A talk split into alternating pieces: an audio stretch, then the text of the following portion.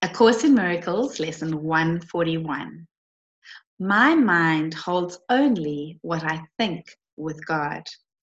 Forgiveness is the key to happiness. Forgiveness offers everything I want.